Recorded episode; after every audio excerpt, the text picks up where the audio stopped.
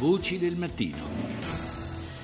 Gli Stati Uniti hanno manifestato a più riprese, anche ieri, la loro preoccupazione per la situazione greca, ma il governo di Washington deve fare i conti, è proprio il caso di dirlo, con una crisi di proporzioni simili anche a casa propria.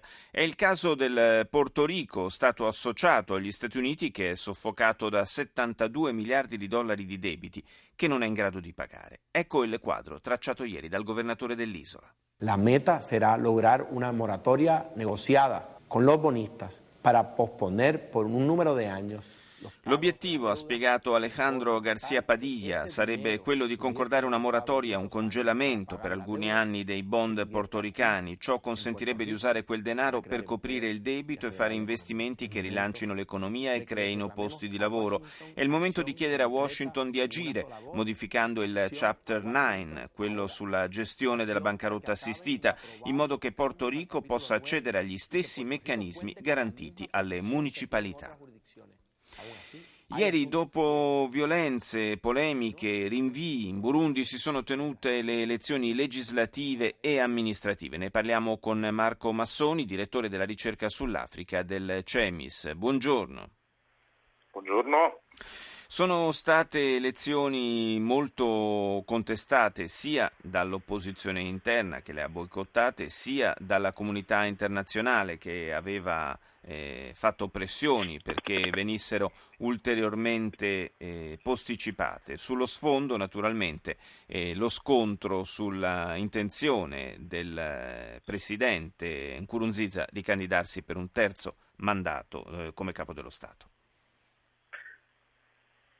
Effettivamente il problema è esattamente questo, vale a dire in Burundi come in altri importanti stati cerniera di varie regioni dell'Africa subsahariana ci troviamo di fronte a, per l'ennesima volta a una vexata questione.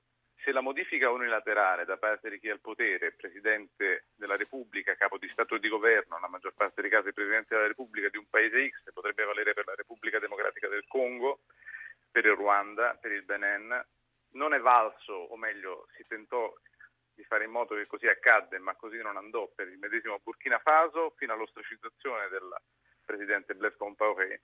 Eh, ci troviamo di fronte quindi a un impasse che si verifica a più riprese, si reitera e nonostante le pressioni internazionali, nonostante le pressioni provenienti dalla medesima Unione Africana, nei confronti di alcuni dei suoi Stati membri e nonostante la grande attenzione da parte delle opposizioni che si manifesta sempre più frequentemente in maniera civile e non certo riottosa, tuttavia eh, la, l'accanimento del mantenimento, la pervicacia al potere è tale per molti che vengono definiti fra virgolette dinosauri che, eh, per, di non riuscire a vedere in maniera bilanciata e oggettiva il, il proprio futuro politico. Eh, un esempio per tutti è stato proprio quello di Blaise Compaoré in Burkina Faso, che è stato ostracizzato con una sorta diciamo, di golpe bianco lo scorso autunno proprio per aver insistito nel tentare di modificare unilateralmente e arbitrariamente la Costituzione per avere un ennesimo, neanche a dire più il terzo mandato.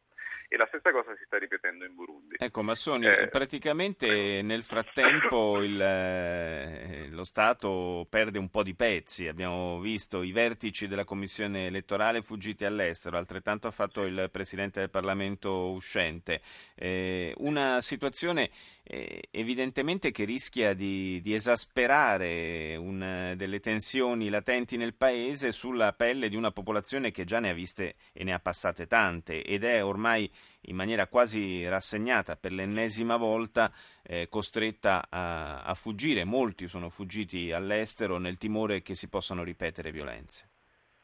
Esattamente come dice lei, quindi sono tanti tasselli eh, che creano le condizioni per una crisi eh, imminente, una crisi che potrebbe addirittura, secondo alcuni osservatori ed analisti, portare a quella che già sarebbe in atto come in termini di guerra civile, al di là delle definizioni uh, del momento, al di là delle definizioni anche che vanno di moda, anche nei confronti delle presunte eh, diciamo, uh, considerazioni che tante volte con molto pregiudizio vengono rivolte nei confronti di questi paesi, insomma alle volte in Italia si sente anche parlare, fa confusione, insomma si pensa che il Burundi sia il Ruanda. Effettivamente tutti questi paesi nella, regione, nella regione dei Grandi Laghi condividono una grande facilità istituzionale, una difficoltà affinché eh, possano essere considerati pienamente democrazie mature, però non va dimenticato che per quanto riguarda il concetto di maturità democratica di un paese, lo stesso Burundi si è comportato abbastanza bene non, non più di cinque anni fa, quando nel 2010